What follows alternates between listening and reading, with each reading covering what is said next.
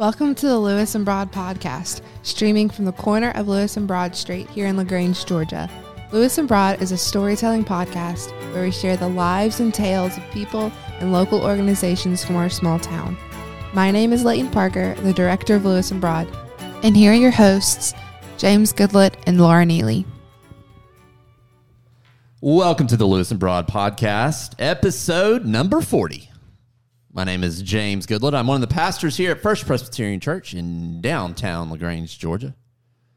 Broadcasting to you from the corner of Lewis and Broad Streets, hence our name. I am here with my colleague, the Reverend Laura Neely. Laura, how are we doing? Hey, doing well. So today, I, you know, I know this podcast is going to drop after the day, but I feel like we need to just name it. Today is Halloween. Yes. It's Halloween. I've had this song in my head all Halloween season from The Nightmare Before Christmas. Do you know? Have you? I know exactly which This one you're Halloween. talking Halloween, about. Halloween. Yeah. This is- mm-hmm. Yes, I, I have been. I think I wake up singing that song. Kids are like, Alexa, play "This Is Halloween" by the citizens of Halloween Town. Like, This is one of your favorite holidays, right? I love. I do love, Halloween. It I- is fun. You know, I did have um, a rather interesting experience uh, last week, or I guess it was last week. Leighton Parker, our director, producer, and director of student ministries, is in the house. And Leighton hosted a lock in. And it was here in the church, which is quite terrifying at night, by the way Lots of sounds in churches. lots of at creaks night. and all that kind of stuff. But I dressed up uh, in my Halloween gorilla costume and scared the middle schoolers. Leighton, how did it come across? Well, it was in the middle of sardines. For those who aren't, aren't familiar with sardines, it's like backwards hide and seek. You find somebody and hide together, right? Yeah. So Joanna and I were hiding and all of this was happening and it was it was funny. Hear a very faint scream come out of nowhere. Yes, I, I, I'm only going to confess this to the denizens of Lewis and Broad, but there was some slight catharsis in scaring the children. I don't know Oh, what yeah? that's about. I feel like I need to go see my counselor about that. Yeah. I don't know about that. Yeah, that's a, yeah, sounds like something to check out. that's a thing. Dig into a little bit more. Speaking of children, our guest today, because I, I will say, uh, having heard these Halloween tales about about me and scaring the children, I'm not sure that I would be a candidate for a host family of safe families for children of West Georgia. I feel like they would ask do you scare the children in a gorilla costume? And I would very proudly boast, absolutely. and then they would move on to the next candidate. But it, this is a fantastic program. And we have Brooke Bryant in studio, program coordinator for Safe Families for Children of West Georgia. Brooke, good to have you in here. Thank you. Thank you for having me. So it's Halloween. I mean, you've you got big plans for the night. I do. I have five children actually. So it's always exciting. Always exciting. You're going to be walking the streets of our fair community this evening? We sure are. Gonna gonna Getting make sure that candy. make sure that the kids get the candy that I like. exactly. Are, do you impose the the Halloween tax on the children? Absolutely. Yeah, I mean, the Halloween tax.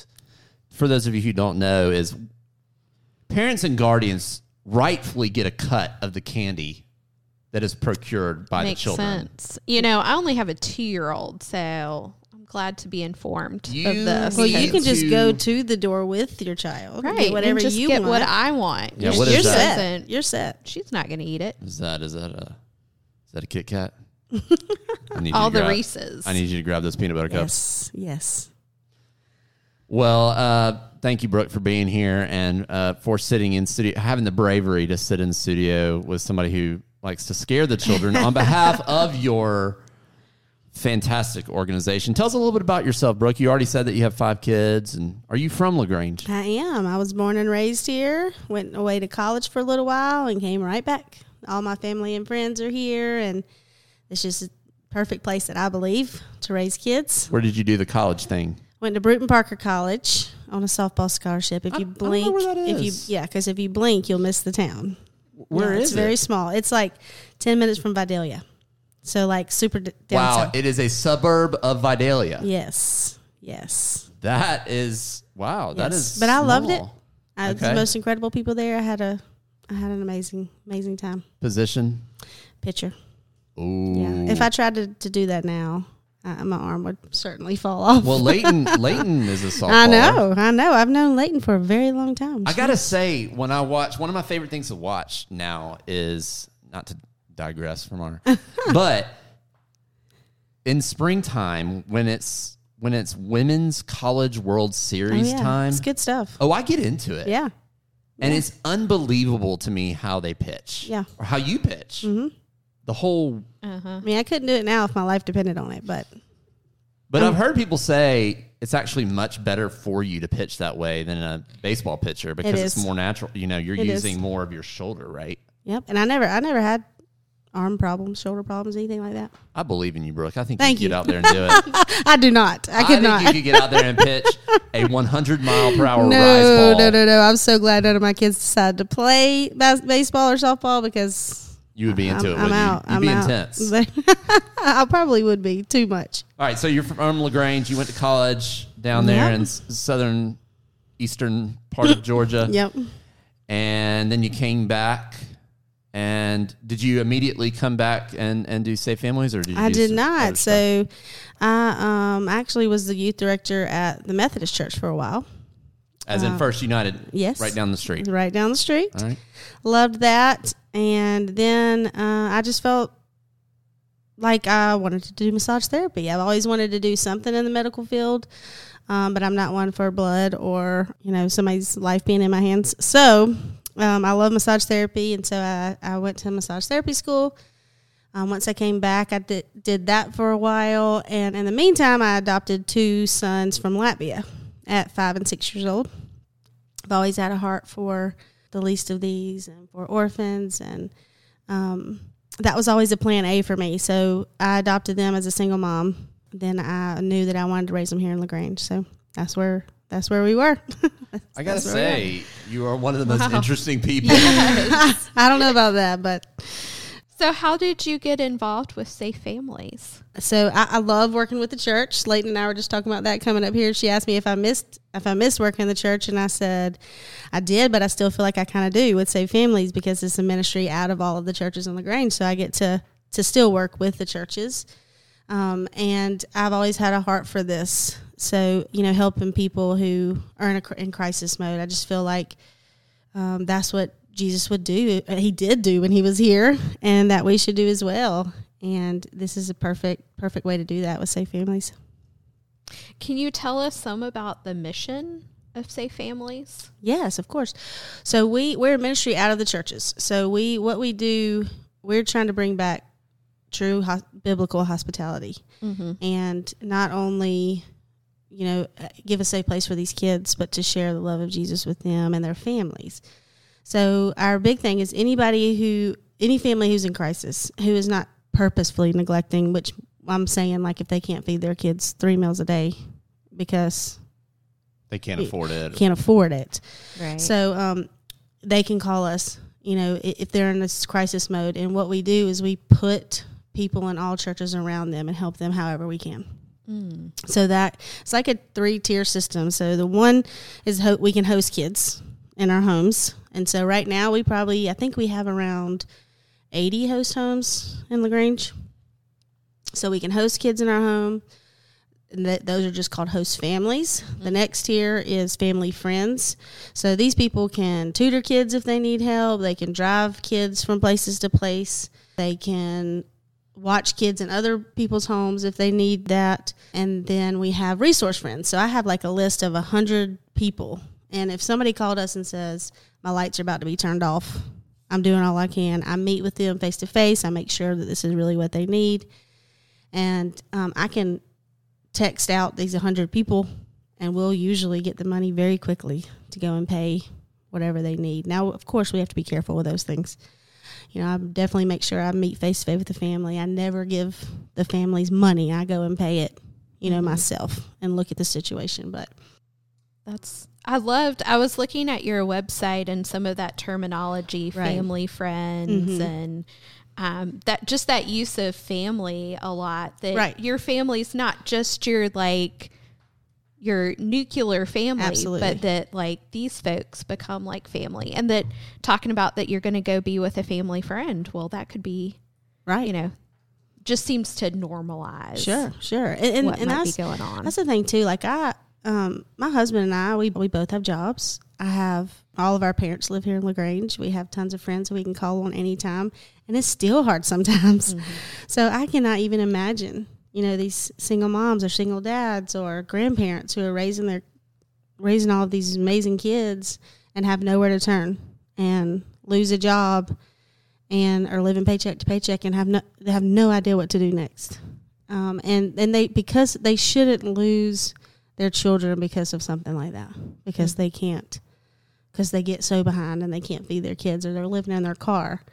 Because if somebody sees them living in their car what's going to happen? They're going to get their kids taken away.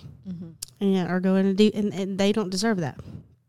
So that's when we were able to step in show them jesus by being the hands and feet of them and just loving them and and be truly becoming like we don't look at it as just getting the kids in the home and then getting them out we truly want to wrap around them and love them and and be their family So, so take us through the process. Like, mm-hmm. first of all, how does a family or a child get identified as somebody who could potentially be aided and supported by safe families? And then once that family or child, once they're identified, then what is that process like from the very beginning to okay, a child is staying with a family for however long. I mean, what does that sure look sure like? So if you look up like somebody help with family or whatever, we come up very quickly on like a Google search. So that's a lot of the times where that families find us. So the family actually has to call us. So if a school counselor sees a need and and thinks that they'd be a good candidate, they actually have to call us, the actual family, because we don't want anyone to think that we're trying to take their child or whatever. You know, that's that's not what we do one thing is internet. The other thing is we just go to every doctor's office. We go to all the counselors. We go to all the schools. We go to you know coaches. We go everywhere possible and let them know about Safe Families, so that if they come in contact with anyone, they'll know who to call.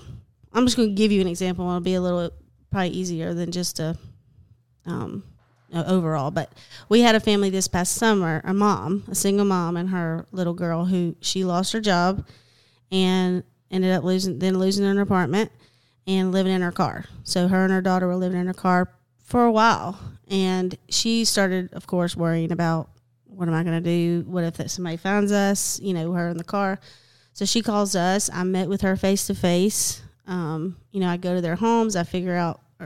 In this case, she didn't have one, but um, I really make sure that the situation is a true situation that we can help with because we want to be a good steward of all of our volunteers and all of the money that is, you know, provided for us. So, um, so she meets with us and she told us that she was going to work two jobs over the summer, and that she, if we could keep her over the summer, that she would have enough to get a new apartment and those sorts of things. So that's what we did. We had our host, or actually my coworker Nicole Spivey, um, Lucy Wynn, uh, who's Sarah Holly's sister, had this little girl. Yep. that- Lucy I Wynn know teaches Sarah- downstairs Yeah, Montessori. and right. Sarah, Sarah, goes here. goes here. I love them. They're awesome. Um, but Lucy and Nicole together worked together and kept her all summer. Um, the mom was able to get back her on her feet and get her get her child back Wow. by the end of the summer. So they they tag team. They they basically Yeah, took you can- care of the kid, Mhm. Yeah. this child all summer long. Yeah, so With- they- how often did the mother? The, was- we we want the mom to see any any situation. We the whole purpose is to get them back with their family as quickly as possible. So we want to cultivate that relationship, keep it going constantly. So we want the kids to talk to the parents a lot. We want the families to see them as much as possible. So her situation was a little different. Um, she lives, she doesn't live in Lagrange. Most of our fa- people that we help do, do live in Lagrange, but not everybody has to.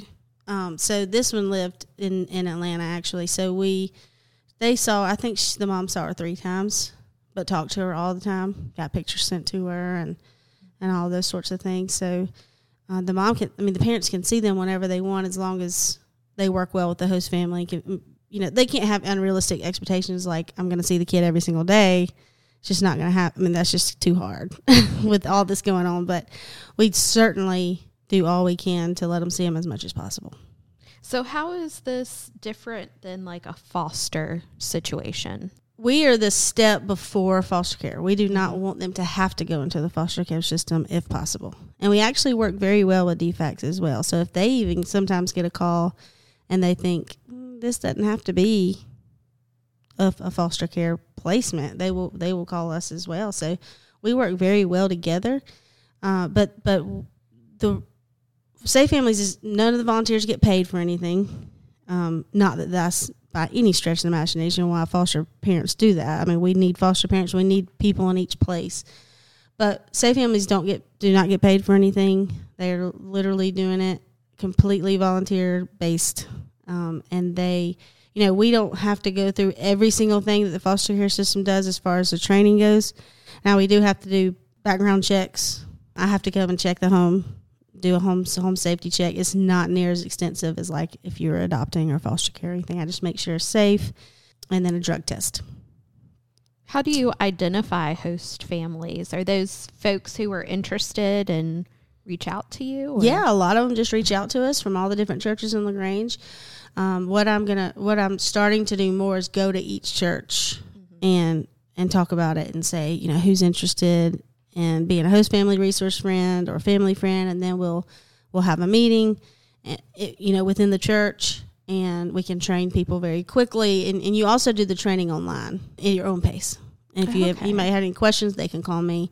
I think it's a nine hour um, training. Do you have to be affiliated with the church to do this?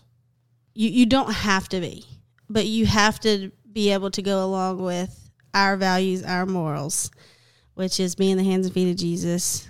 So we want to make sure that you you know they align with who we are and what we are for the kids.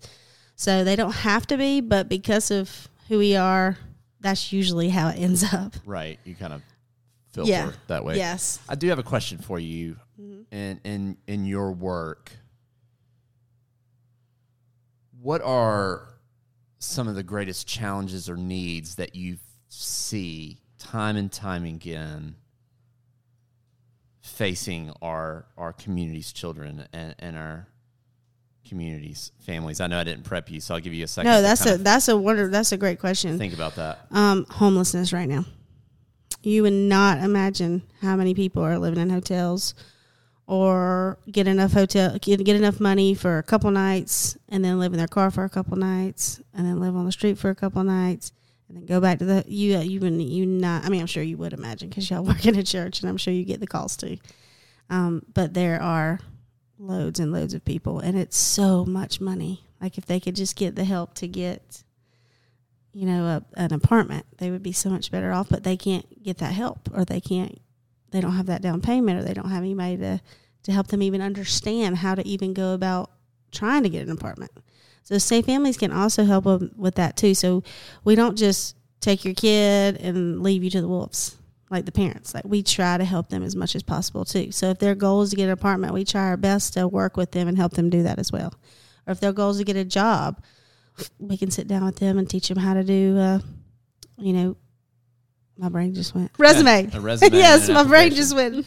yes, so we can help them with those things. So that because a lot of times these people are just isolated. They have nobody. They have no place to go, and they it's usually a cycle of what they have learned before. So what we're trying to do is step in, keep these kids from going to the foster care system, and and teach the parents how to break the cycle of what they have on that the only thing that they know of try to break that and come out on the other side.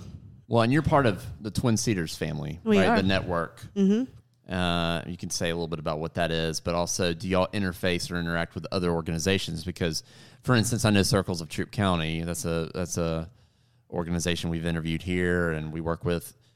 Uh, are on the front lines of of trying to destigmatize and deconstruct systemic poverty. But are, are there organizations that that y'all work with uh, to to support these families Yes. who are on the streets? Yes, absolutely. So we we can send, um, you know, I've sent families to Sherry Brown's organization. That would be Uh, Circles. Yeah, yeah, circles, and and she's done the same. We actually worked together to have one. I think she just was about to turn eighteen, and she had gone through circles, and then she was getting you know in a host family as well, and um, just trying to change her way of thinking. And our big thing is to try to get them to go from just sur- straight survival mode to actually have like a thriving mode because they don't know anything other than survival mode and that's so hard to get out of and, and especially without any support. I would not know how, i mean that's how if i didn't have people around me that's what i would be all the time just survival mode. And so you know we want to be able to step in and, and help in that way. I think that's a big difference between safe families and foster care as well. Um, foster care which is of course you know a huge place and, and amazing what these families do. And they're in a situation they really can't help the families because it, it, they're worse situations than what we're we're seeing. But we want to change the whole atmosphere of the family, and and really build from like love, like that foundation of love, education, um, just support, and then go from there. So, in my work as a pastor, there's all sorts of things that I never expected I would be doing in ministry, like making a gazillion origami cranes or, um, I don't know, some sort of building maintenance. So, in work, there are things that are unexpected. I'm wondering for you, what surprised you in your work with Safe Families?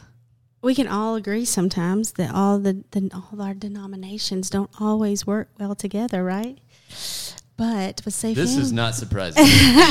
but what is News to surprising me. with safe families, we do, and that's one of my favorite things. It doesn't matter which church we're walking into or which one works; they all work well together because of this and because of this cause and for these kids. And so it was surprising at first, but it's cool to see a family from Rosemont Baptist Church and a family from First Baptist Church meet each other, get along so well, um, love each other and these families, and and just love Jesus and love others. Like That's it's really great. that simple. so that's it should be it that should be. simple, right? It should be. Yeah. Well, And- y'all are setting a good pattern for us then as I local that part. churches and trying to work together. So, what's coming in the future for Safe Families? So Safe Families actually it's all over the world.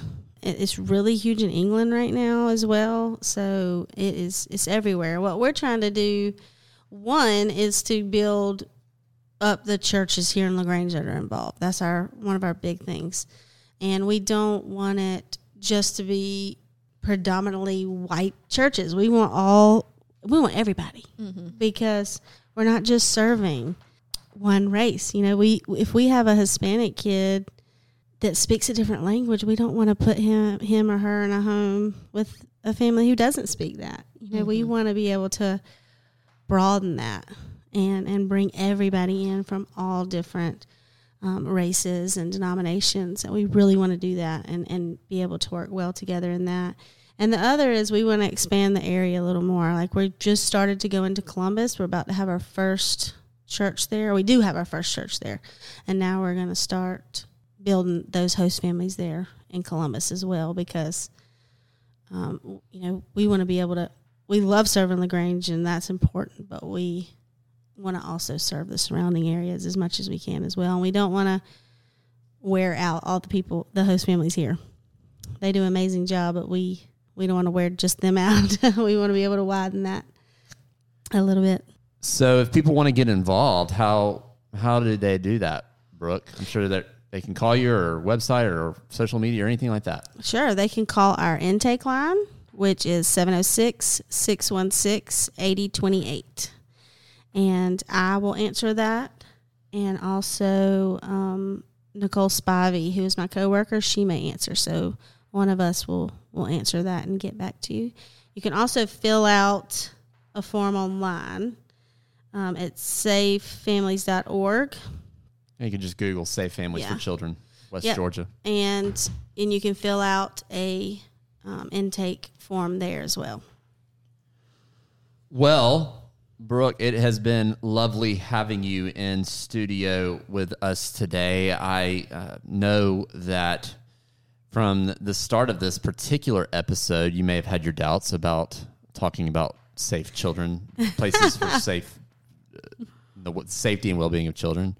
After my Halloween hijinks, we actually do love children here at First Presbyterian. Yes. It is one of our and our want them all to be Yes. very safe. it is one of our core missions, I would say, and that is why this season of Lewis and Broad, season number four, is focusing on all the various groups that are advocating for and taking care of children in our community. We applaud you and appreciate the work that y'all are doing at Safe Families. Thank you, thank you, and I would love for for this amazing church to get involved more. Yes, love to sit down absolutely. talk Find out more. Yeah. Yeah, we need to uh, we need to step up our game here at Lewis and Broad. You've got your mission pastor right here. So. Yep, there she is. Yep. I think that's a good post episode conversation that needs to take place. Sounds great. Thanks everybody for Thank listening you. to this 40th episode. Please check us out on our social media at Lewis and Broad. You can find us on our website at lewisandbroad.org, lewisandbroad.org. You can also find our uh, weekly podcast on the scripture for the week, catechesis. That is on lewisandbroad.org and on our social media. Lots of exciting things. Thanks for listening to everybody. Remember who and whose you are, and we'll talk to you next time. Thanks for joining us this week on Lewis and Broad. While you're at it, if you found value in the show, we'd appreciate a rating. Or if you'd simply tell a friend about the show, that would help us out too. Until next time.